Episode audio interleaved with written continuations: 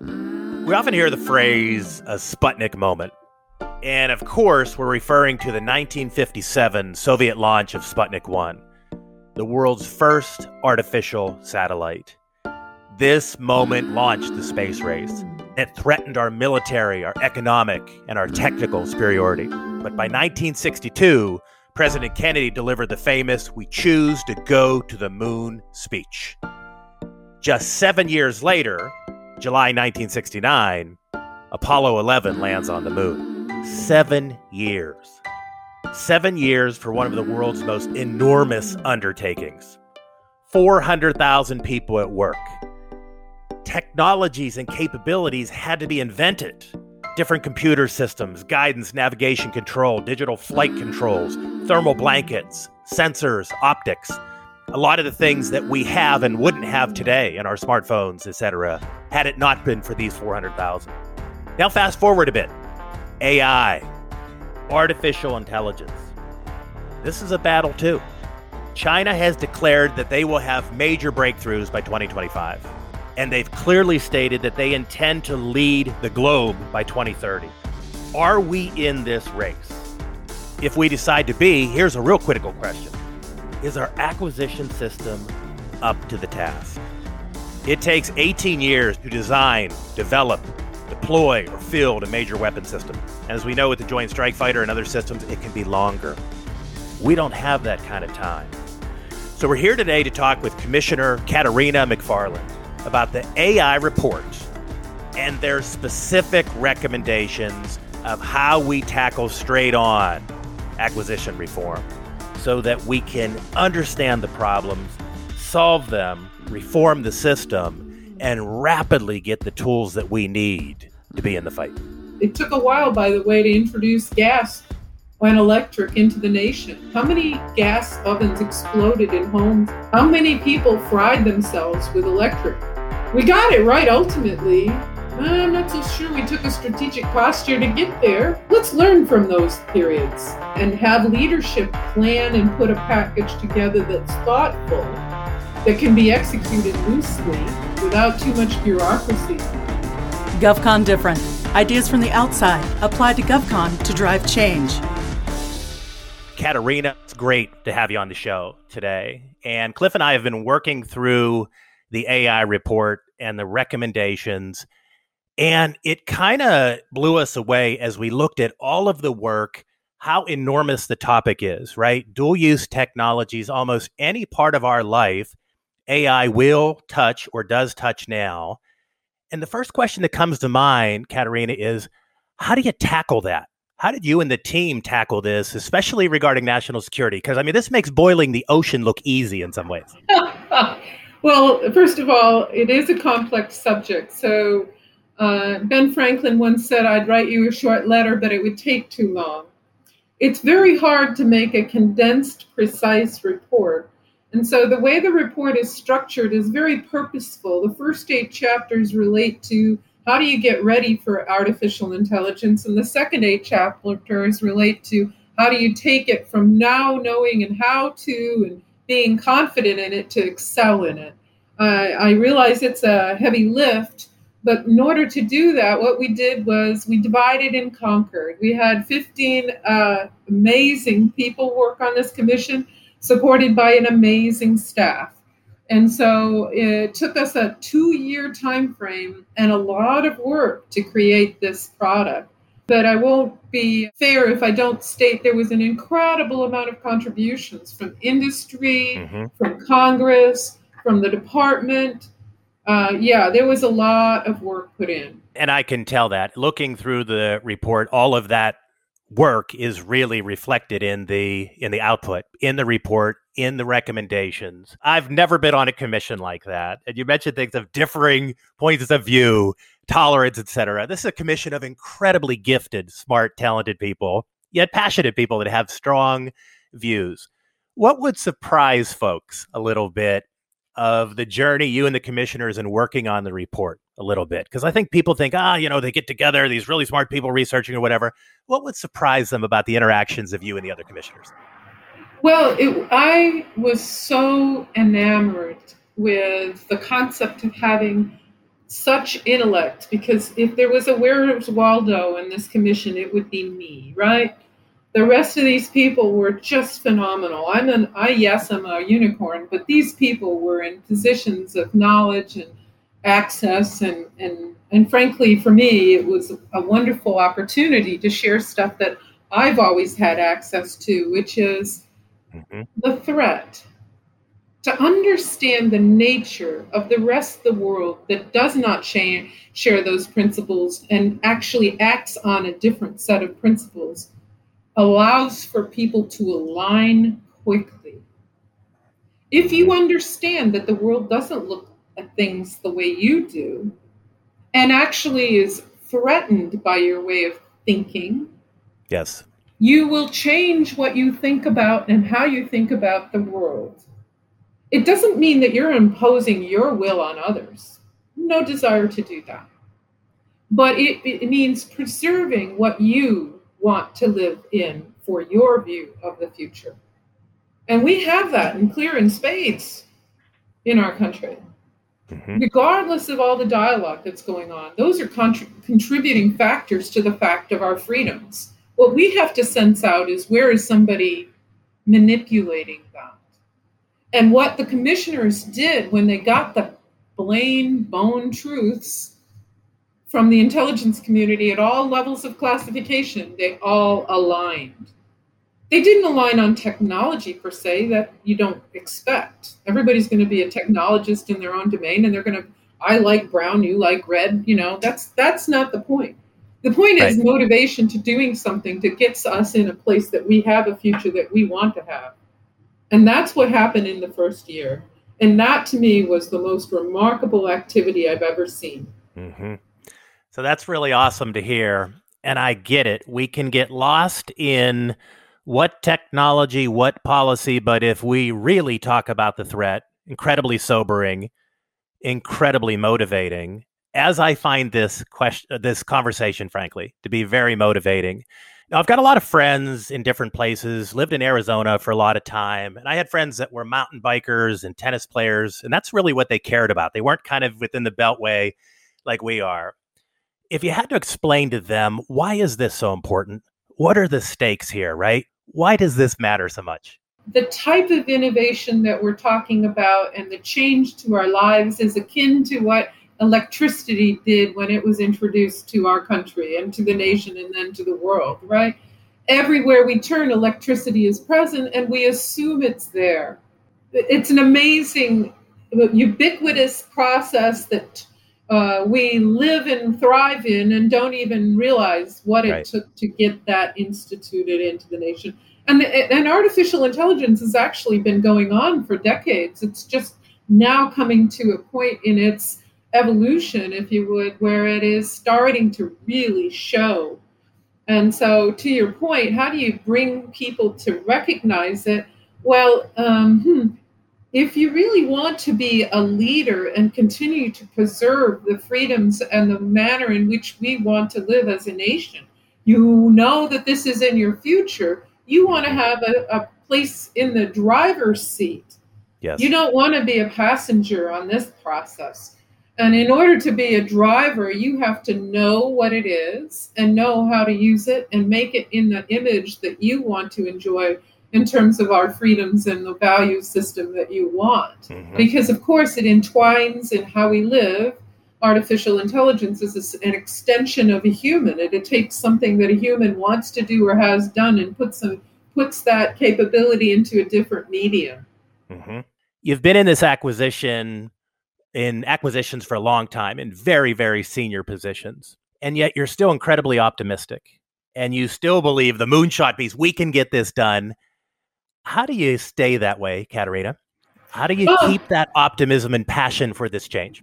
Uh, so, my mother, who's 93 years old, survived Dresden, which is colloquially, for those that can remember far and back enough, uh, East Germany at the end of the war. So she was exposed to the entire experience of Nazi Hitler. What she experienced at a personal level has motivated me my entire life.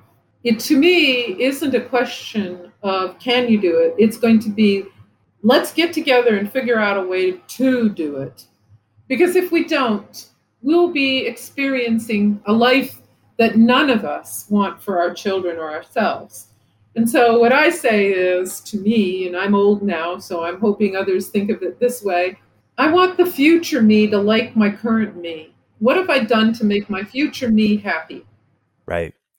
Future me, and then for all of us, our children and so forth as well, right? I've got my daughter just graduated and kids graduating, so I like that. And I want them to be thinking as well, saying, okay, Katharina and dad, maybe dad drove me nuts, but I'm glad that they did some of these things. That's right. i'm just one little comment on this it's the nature of our country to deal and have an open conversation. When you're thinking, start thinking about who would want that conversation to go a certain way and how tools that exist today allow them to do that. And question your own individual versus group think. Mm-hmm. And don't fear speaking up to contradict or challenge what's being stated because it's very important in the world of artificial intelligence to be able to understand how it can impact you. What do you believe in in terms of truth or not truth? Mm-hmm. So, as an individual, you have a responsibility and that responsibility is enacted through your actions and what you spend the time to get yourself informed on and how you act on that. Mm-hmm. And, you know, in the report, you and the commissioners argue that we are in the beginning of the beginning of a new era. Mm-hmm. And when I read that, to me, it's not just all doom and gloom because you know I, I have a lot of friends. Oh, the world's not what it used to be. Things are changing.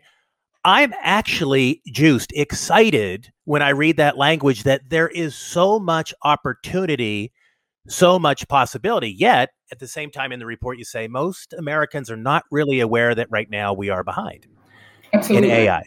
Mm-hmm. But changing and shaping that focus to say we could advance everything, how yeah. we learn, how we, you were talking about individual thinking, avoid group thing, tremendous possibilities for that. Absolutely. So that's kind of the side I like to think about as we've got a lot at stake here, yes. but let's be excited about this.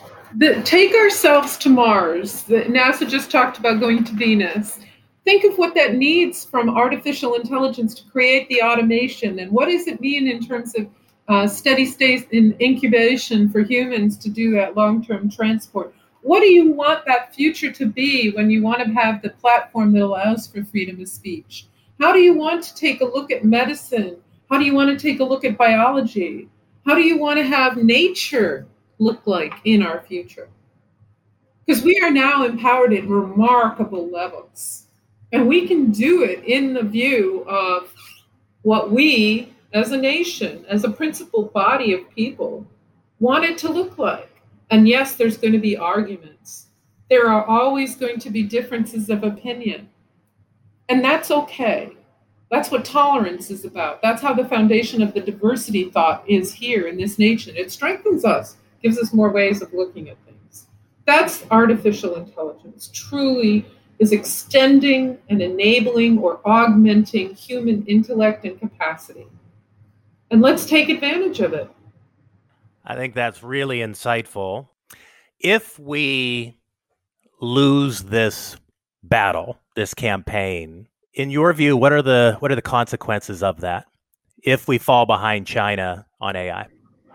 So it is essentially a very entwined uh, capability, um, and so using electricity as analogy, in order for us to maintain an economic stronghold where we have an engine that produces and creates the value and wealth that we need to have to preserve our view of and, and our way of life, it isn't uh, something that you can ignore. Mm-hmm. To, to reach Mars, you need autonomy.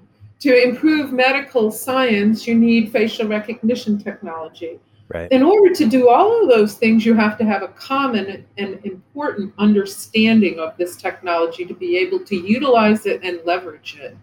Mm-hmm. And, and so the first thing is get yourself educated. Don't listen to, and frankly, our, our freedoms, in particular that which is speech and our media, has been right. um, utilized by offshore people to create fear and misinformation and a dialogue that creates unfactual information about artificial intelligence. We have to recognize the technology for what it is and our empowerment over it. We are the people that write code. We are the people who have the understanding of this technology. We need to grow it. We have a need to improve our access to it. We need to improve our confidence in it. We need to take and respect it, not fear it. Mm-hmm. Um, and so the, the, the growth of our young people growing up into technology fields, they're going to be reliant and dependent on it. Well, let's expand that into understanding so that where innovation happens, which is always driven by a vacuum, right, where we need something, mm-hmm. somebody comes up with an idea on how to fill it, it should be born upon those principles and values that we care about, and that requires you to understand it. Absolutely. And as I have read through the report and listened to you, it strikes me that there is no choice. We have to do this and we have to do it well. And to that point, Katharina, in the report, you and the other commissioners recommend a series of fundamental investments that the Secretary of Defense should make across DoD. Can you summarize those five areas for us? Because it strikes me that that gets at the heart of what we were just talking about before that we need to do this, but then you guys and gals really look at how specifically we should do it. Well, I'll talk about fundamentals and then those funding pieces that come with it. Fundamentally, the first thing to do is become artificial intelligence ready, right? You need top down leadership, bottoms up education, an ability to have a plan, ability to have tools in place to embrace and validate and verify and create justified confidence in. And so investments align with that. Get money out for an education system that and, and engages our military and civilian and, and broader the workforce so that there is an understanding of this technology and a, an ability for contribution. And then there's the uh, issue of not just the leadership and education, but hardware, things that we need to put money into to jump a couple generations to advance technology space so that we are the in the driver's seat to be able to right. ensure that we protect it. And let me give you an anecdote. Everybody knows about this, but people don't perhaps take it as personally as they need to technology is in the image of the founder of it. It is a bias on how it's implemented. And if we take our government, we believe and want to preserve our freedoms. It's everywhere. It's every person's dialogue is about how we want to preserve our abilities uh, to hold dear to our freedoms. If I take the Chinese government and I take a look at a surveillance state, the natural tendency and actual tendency and actual action of the state is surveillance. It yes. collects on every attribute of the human. If I am having to buy that technology, that infrastructure for things like 5G, I have submitted myself to that value system, not my own. Mm-hmm. So take on the role of leading the technology to allow for freedoms, allows for our freedoms that we want to enjoy. And we have like minded nations that align with us. Let's do it. Doesn't mean that countries who have a different value system can't impose that value system on ourselves on themselves. But if you start with a system that preserves the integrity of choice, you can get to choose how you want it implemented. I think that's an interesting way of phrasing it. And when you talk about living in a surveillance state, I think most of us Americans, we can't really relate to that. Yet that is in existence, of course, in China. Yes, it is. Mm-hmm. And this notion of their values, and then if we couple that with what we were just talking about, of if we fall behind and they actually are the leading driving force in AI, those values, to your point, could really affect our freedoms. Absolutely. Now, if you and the commission had a magic wand, what's the number one priority on that strategy for reform so that we can make these changes by 2025? There's not one. So I'll give you two. Sure.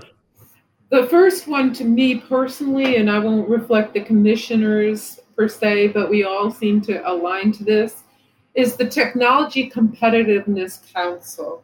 The intentions were to have the vice president chair with all the cabinet members uh, a council that focuses on our future. And, and it's not just this technology that needs to have that type of leadership. Um, material science, biology, we've just been a witness to a pandemic. It's a different form of artificial intelligence, it's engineered. You know, we need to have the ability to act upon things that are natural or not natural, and we need to have a plan on how to do that in a structure. Then it's not just one element of the government, it's a, a large body of need strategically mm-hmm. to posture itself. So to me, the Technology Competitiveness Council is, is of paramount interest and importance. And the second is, frankly, education to be able to do this right, we need to have people understand it and translate fear into respect. And, and that means at every level, you know, we all understand the utility of electricity.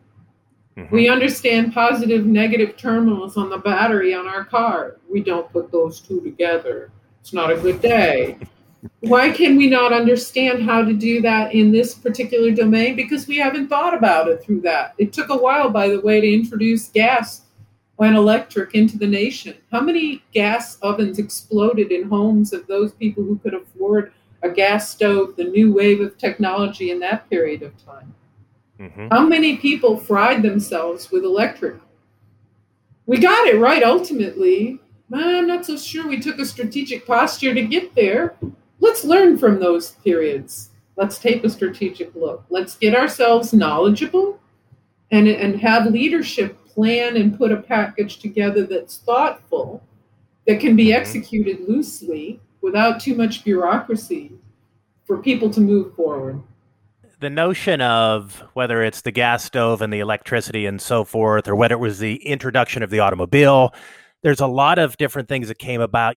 When we talk with somebody like you that has such expertise in acquisitions. When we look at our acquisition system across national security, but even then across the rest of federal agencies, Katharina, are we really up to the task of purchasing that hardware that you talked about, those new hardware platform systems, of providing the training, of rapidly getting the software, sort of that need for speed? Are we up to the task of doing this in five years, as the commission recommends that we need to do these things in five years?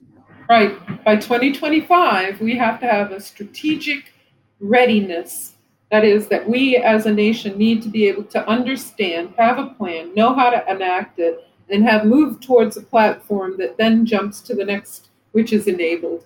And are we ready? Is the system ready? We, in the our commission's report, we talk specifically to actions necessary to be taken and they talk about changing the view of the system as it talks to requirements that generate why we buy something, funding, which aligns to how we resource to buy something, and then the actual process of buying, you know, going out and procuring something underneath regulations and policies. Yes. And inside of that is a risk profile. It's the profile of national security versus public good. And what we have to do is thinking through historical impacts of change. What do we need to change to accelerate in alignment with this technology space? Mm-hmm. And there has been steps forward, but definitely more are needed. And there are things that are being piloted in that fashion. So the jo- Joint Artificial Intelligence Council um, that you probably are aware of, uh, fondly called the JAIC, that exists as mm-hmm. an incubator inside of the Department of Defense, is actually doing some pilots that are uh, aligned towards what I would call democratization of access to AI. Mm-hmm. So if I want to have a builder, uh, the system is set forward where I first have to write what I think I need, then I have to argue to get it resourced against uh, availability of funds. And then I have to go out in alignment with the federal acquisition regulations to procure. Right. Now, what's interesting is there's there is means of doing exactly what you say within the system, but we have a very small workforce It really is. People don't realize how small that workforce is that does Right. this work. So you probably want to find tools that will allow for more throughput in terms of products and access than the challenge path that we currently have, which was built towards a commodity type of acquisition process. Build a ship, hmm build an aircraft. Absolutely. So to your point, so to your point, we may have tools and the structure may allow for it, but to do it en masse to the speed that we need it, we need to adjust the requirements process. We need to adjust the programming, planning, and budgetary system, and we need to adjust further our acquisition system to be able to move with the accuracy and the speed of relevancy. It's not speed for itself, it's for relevancy. Right. And as we talked about before, when I started out my career in CIA, I started off as a contract officer, and I totally get what you're talking about that there were not as many of us as you might think.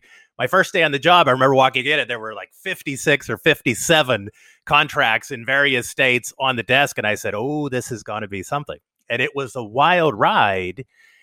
Yet, as I listened to you, you mentioned the word requirements. And how would we change that? Because I've listened to folks like yourself and others talk about how we need to move more towards capability and need versus requirements and a disconnect with industry. From your perspective, how would we change that? Because as you know, so many folks, we look at Jedi, which is still in the courts right now, a lot of folks that want to drive change, yet we struggle. So, your thoughts on how we might actually change the requirements process? So, in terms of uh, opportunity space, um, it's hard to write a requirement if you don't know what you want to the specificity level of innovation. Mm-hmm. If I wrote instead towards a defined outcome, you would find our requirements for warfighting, for example, are pretty straightforward. I want to have overmatch. I don't want to enter a fair fight. I Right. want to be the person who has the strength and the capability to close with quickly and end a conflict. Our goal is not to have conflict. And so, if we think about that, then what is it that allows us to go out and do things in this domain differently? Mhm. Well, if we provide access to uh, cleared people who don't necessarily have to have a billet that's cleared that they're already working on, which becomes a horrible catch 22. I can't work on something if I'm not cleared, but I can't um, get cleared unless I'm working on something. You need to change that paradigm to help Mhm. people get into a place where they can explore opportunity to improve our systems and our performance inside of our ecosystem being artificial intelligence software our tools so to create the data pool and to create an environment that people can design and work in is a is a is actually something that I alluded to earlier, which is what the JAIC is doing is this uh, pilot Mhm. to bring people to the table.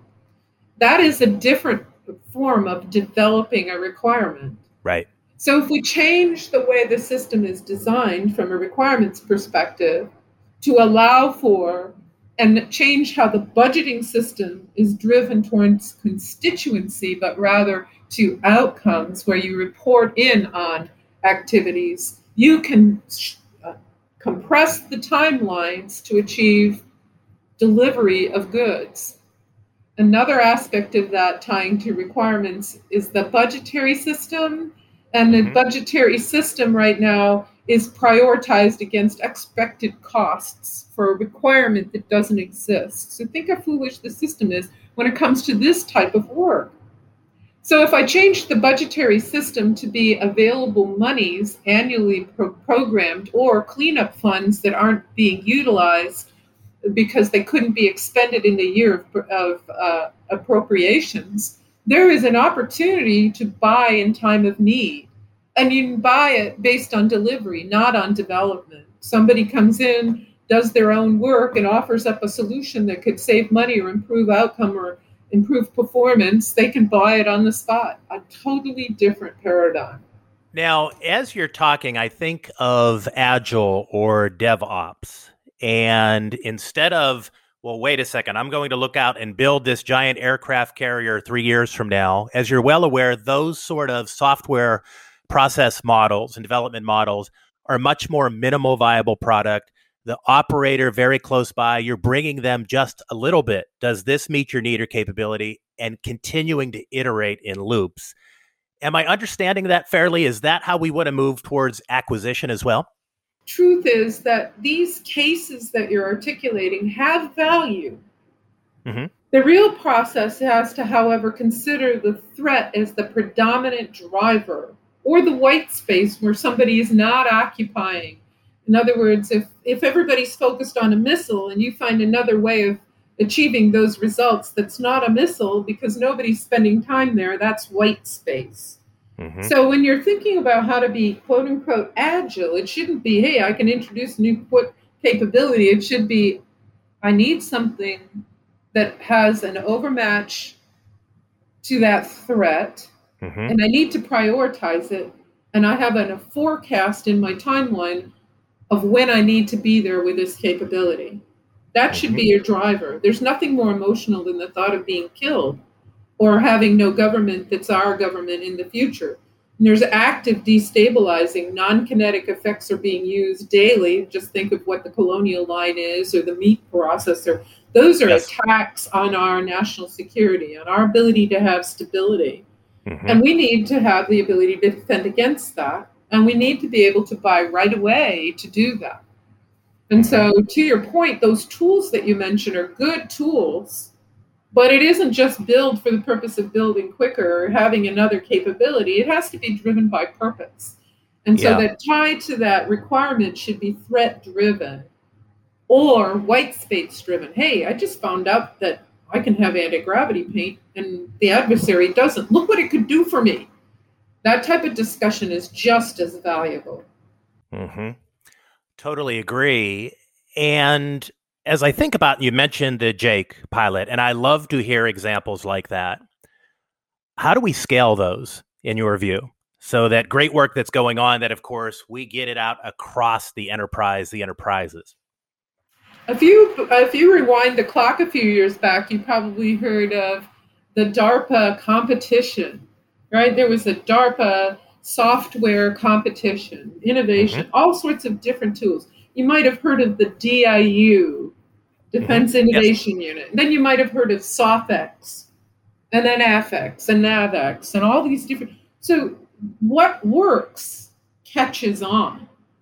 So the purpose of these pilots is to demonstrate it can work, learn while you're working on this pilot, and rapidly mass produce for that purpose of confidence building and competency building.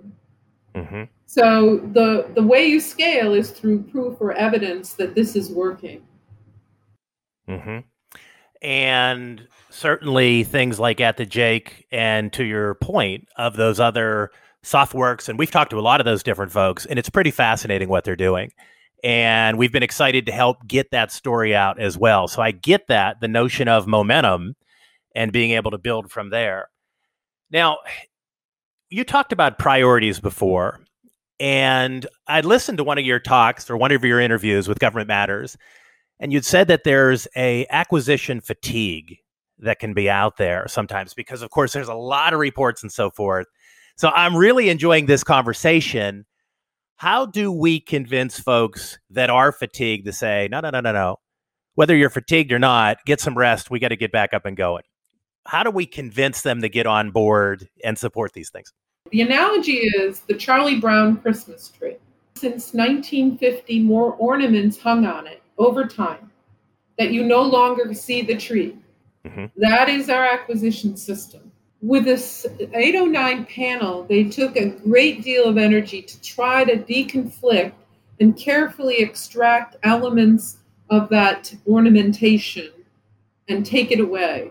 The challenge that we have as a nation is that balance between public good and national security. Mm-hmm. And so the idea that somehow nature is going to protect us uh, against bad behavior, let me call it fratricide for a moment, is ridiculous. You cannot protect against human nature. Um, you can punish, but there's somebody who's going to find a way. Mm-hmm. So, what, what we really need to think of is how do you prioritize work and what tools can you put our, on our workforce to lift work off their back, automate it, you know, the e procurement stuff. Um, mm-hmm. And that includes not just the workforce and the government, I'm talking industry too, because there's fatigue on both sides. Sure. And then simplify and give different tools out there for different risk profiles that everyone has agreed to. So let me sign up to what happened 20 plus years ago. At 9 11, we exercised a different set of muscles in terms of the system. Mm-hmm. The muscles we exercised were that the nature of life is more important than this process per se. And so we had this directed requirements, urgent needs, all these other tools were put in play. They existed way before, by the way, 9 11, mm-hmm. but they were exercised. And people got familiar with it to the extent they started to abuse it, which is again human nature. So the checks and balances of the system are based on having talented workforce and people who understand the need appropriately. So there is no great big magical wand that you you know swing over the nation and everybody's going to be perfect because you've built in a process or a procedure or something that's perfect. It mm-hmm. doesn't exist. What you do is you take a look at your workforce through the lens of how much skills and experience do they have and appropriately distribute the work accordingly to your priorities of importance. And you introduce new tools using technology that can accelerate, that still consider the balance of national security and public good. So, to the example I mentioned, for this particular commodity area, it's not appropriate to try to refine and write a requirement. It's more appropriate to turn to industry, describe your problem, and have them offer you solution sets that you can demonstrate provide value business case or operational case. Absolutely. Now, we talk about industry, and another area that I find very interesting is Congress and their involvement as well. And I know that the National Security Commission AI report, uh, which was indeed sanctioned by Congress, what are some of the changes from a congressional side? Because I really resonate with what you're saying. There are no silver bullets. It's been my experience in over 20 years in GovCon that application execution is key. Great ideas, but making them happen. And that always comes back to the fundamentals. So, what changes do we need on the congressional side? And I know you talk to a lot of those folks, but what are some of the changes we need as we start to scale up, do some of the things that you're talking about, more like the JAIC model? So, it's interesting because most of the recommendations that the commission put out have already been implemented through the Defense Act, uh, Authorization Act language and the appropriators to put resources in play. Um, much of the mm-hmm. discussion on leadership has already been addressed. There's still more to do. One of the things that's so important in business, and we forget that business should extend to the government itself in a different form, yes, but still is important, is a strategic plan that's built on a very deliberate execution. So in the military, they call a five order paragraph, right? So you have you have your objective outcome, and then there's five plan steps that you would take, and then when you meet um, your objective, things change, but you know what your objective for that outcome is. Mm-hmm. The same thing should be true. And in fact, the uh, department's taking action along these and has been. It's a non denominational, non partisan. Um, for example, recently uh, the DepSecDef put out a executive order on responsible implementation of artificial intelligence. Very thoughtful.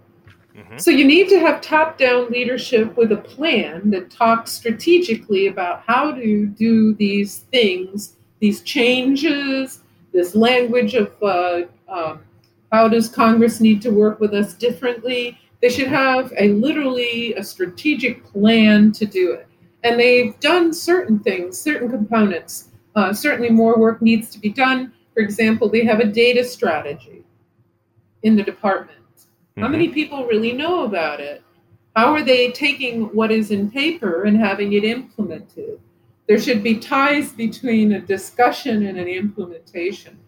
And in normal cases, we do that fairly well. If we introduce a new weapon system, we have training associated with it, we have testing associated with it, and we have a value system about how do we measure success. All of those things should fall into a strategy for artificial intelligence for the nation, not just the Department of Defense, but for the nation. And it should be a strategic posture because national security in this domain is not always kinetic, like we talked about with the meat packing and the uh, colonial oil. Um, we need a strategy that says, here's how we as a nation are going to take this on. Absolutely. And I'm familiar with some of the data centric strategies and so forth out of the Pentagon, and I've been reading them over the past year. And I'm glad to see them. But to your point, a lot of folks do not know about them. And actually, a lot of folks in industry in this space, one of the reasons that I'm enjoying talking with you today, the more we can do to get out there and say, hey, some of these things are in existence Absolutely. More people need to understand, et cetera, if we're going to drive some of this change. You know, though, as you talk, the one thing that strikes me, the pace of things right now. 50, 100 years ago, although it seemed like things were moving, the pace now is incredible. So when you mentioned the the Tech Competitiveness Council, and I really like that idea, from a pacing point of view, are there some things that we do on this council that are new or different just because the time windows in the report, Katharina, blow me away thinking of doing all of this in some ways, you could argue that this is as sweeping as some of the changes that we had to do for World War II. I mean, really, within the report, we're talking about technology, education, software, leadership, major changes of what we've got to do. How do we do the pacing piece specifically within that council? So, if you think about going backwards in time to the 1960s, remember our moonshot? Mm-hmm. We did that in five years. There was yeah. a lot of technologies that were birthed earlier than that particular moment. But that's true right today. To organize and, and, and structure our future is something that is, is, is already available to us in terms of the technology space. So really, although we can get ourselves wrapped up in the uh, in the in the very small elements of implementation, what we need is what I would call the same thing as a moonshot that which can, takes and, and brings to bear technology to start developing that readiness that I talked to. Have a plan, begin the education. You're going to start um, producing more by virtue of having these very deliberate pillars of change in place. That is, a, a, again, a, a whole of government is not just the government, right? It's the people. Mm-hmm because we are a federated country. We believe in the diversity. We believe in tolerance. And so, if we think of all of those things as a nation, we want to adapt and adopt and accelerate through that type of process. And can we do it? Absolutely. The issue is at the individual level. There's two things that happen in nature. One is an individual thought, and then the other is a group thought when it comes to decisions. Mm-hmm. Group dynamics are exquisitely interesting. They can be very bad. Think of what happened in Germany, or they can be very good. Think of what happened in this nation with the revolution. Mm-hmm. What is interesting is it's through the eye of the beholder. General Cornwall, sitting off of Baltimore, did not like the fact these rebels put all these ships in the harbor for all of those that wanted the freedoms that we enjoy, for them that was miraculous and it was an activity that overthrew what was then the Imperial British Navy. Mm-hmm. So it's not that we can't do it, it's whether we will do it. Are we motivated? Are we informed? Do we understand what's going on with us with these attacks at all different levels, like SolarWinds, uh, beef, you know, whatever the signaling that's going on? We're a freaking test tube right now, and people are stirring stuff in us to see what happens. Ooh, isn't this interesting? Let's mm-hmm. put ourselves into the driver's seat and take control of it. And the attacks are really concerning, right? Because we've been watching and following them as well. Yet the things you are saying align exactly with what this show is about. This is doable. We can do it. It may take new thinking, new ideas, new will, maybe even adjustments in our cultural perspective but we can do this.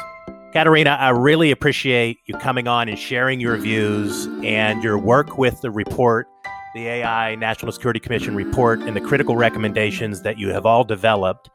And I hope we'll get an opportunity to talk again. This was very enjoyable. A couple key things that really hit me in listening to Commissioner McFarland. First off, her mom and that story of how she survived Dresden it makes these things when we talk about freedom and our values, it makes it real. Sometimes, especially for younger folks, oh, that seems so long ago, World War II. Wasn't that long ago. Katharina talked about values, and whoever wins this, the technology will be shaped by their values.